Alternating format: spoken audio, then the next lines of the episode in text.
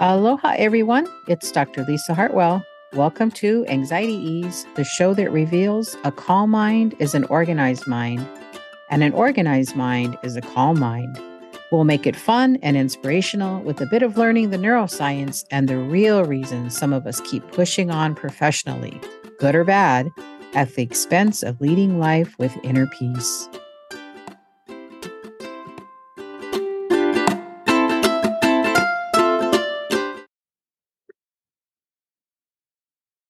Aloha. Oh my gosh, I'm so excited to share. I'm going to jump on video for the next 11 days to share with you about my new book coming out in um, on August 16th. Put that on your calendar. Um, I wanted to share a little bit about it to see if it's a, you know, something you'd be interested in and um, let me know what you think. Once you order it on August 16th, it's available for purchase then on August 16th. So I wanted to kind of talk about the journey of writing a book again.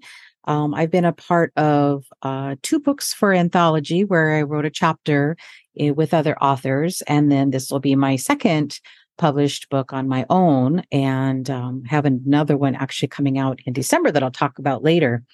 That was a joint effort as well.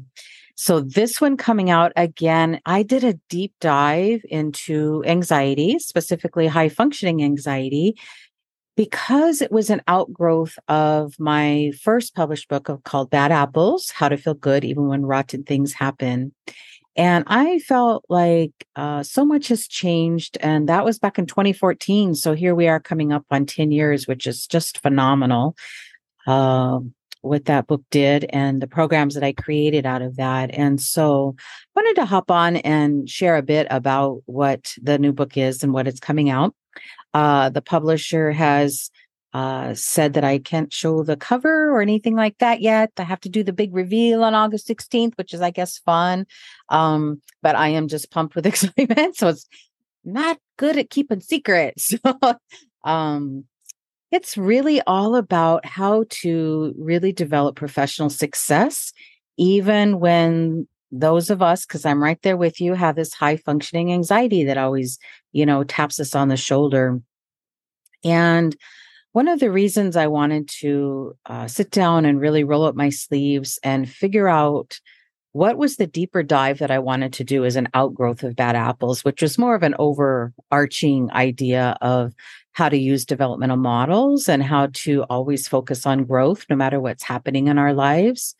This one is more about how do we take that high functioning anxiety for those of us that are quietly functioning and doing actually very well in our lives. But on the inside, it doesn't feel good that every time there's something that comes up, either in business or personally, you're always met with some sort, some form of anxiety.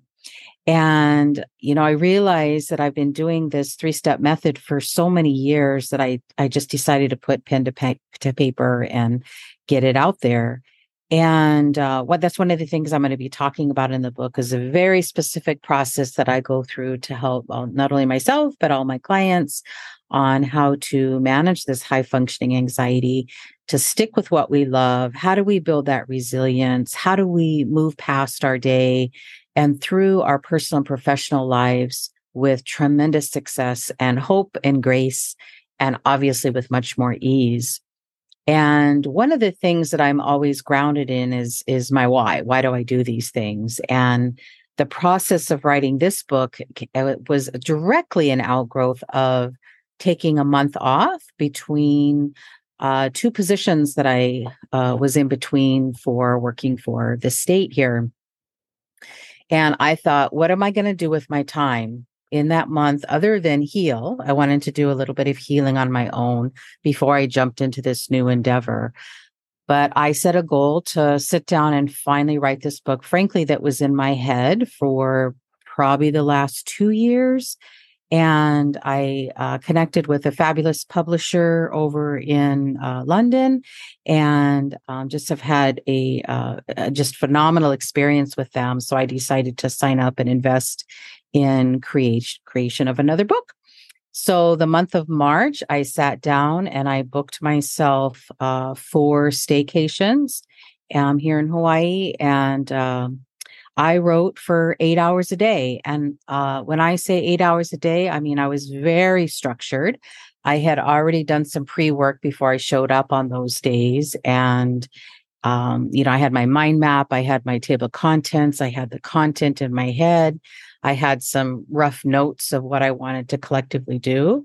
And uh, essentially, um, on each one of those days, I wrote uh, two chapters a day. And within that process, I also had a collective effort going into this. I had my uh, my lady posse, my hui around me, and every time I would either get stuck in something I couldn't quite grasp what I was trying to explain or write about, um, I would send off a text. I would send off an email and say, "Oh, can you can you give me some just steer me in the right direction?" And it just kept me going. It just kept moving forward. And that's how I got it done. Um, in between those uh, staycations, I additionally spent about two hours a day, two to three hours, either editing the prior day and or continually writing. The reason I did the staycations was it allowed me the time to, like I said, do that healing. I booked massages. I went swimming. I treated myself to beautiful lunches. I'm a bit of an extrovert, so I talk to people.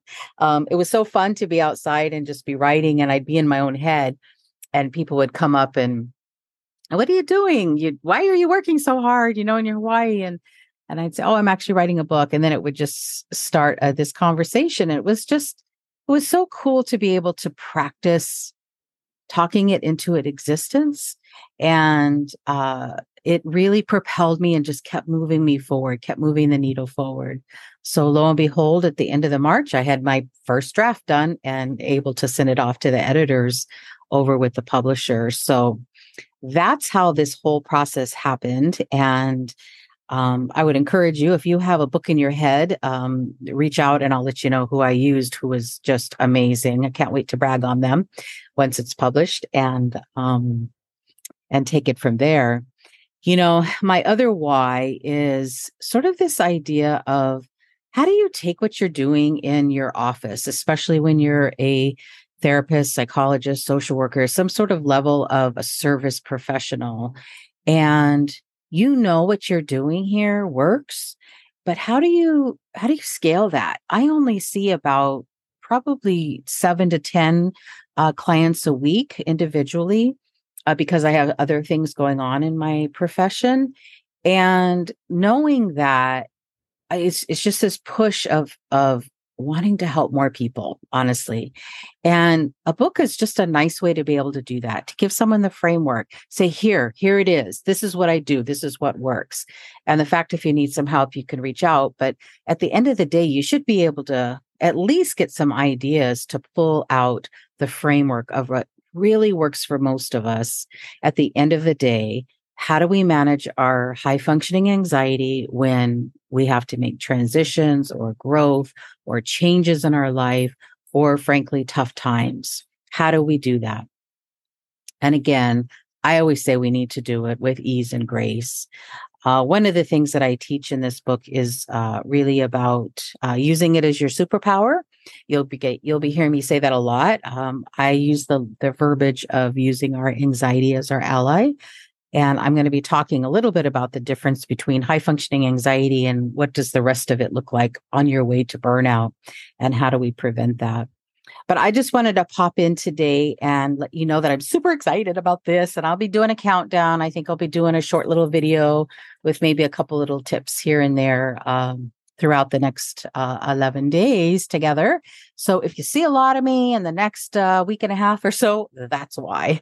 So I look forward to seeing you again. You have a fabulous day, and I will talk again soon. Aloha. Okay, that's a wrap for this week. The Anxiety Ease podcast is produced by myself, and the music is provided by Pixabay. For more episodes or to get in touch anytime, you can visit my website, drlisahartwell.com. And if you do like the show, please leave us a review on iTunes. It really helps us out a lot. Also, if you want to see where you fall in the continuum of your high functioning anxiety, head on over to the link that's found in the show notes, hartwellanxietyassessment.com.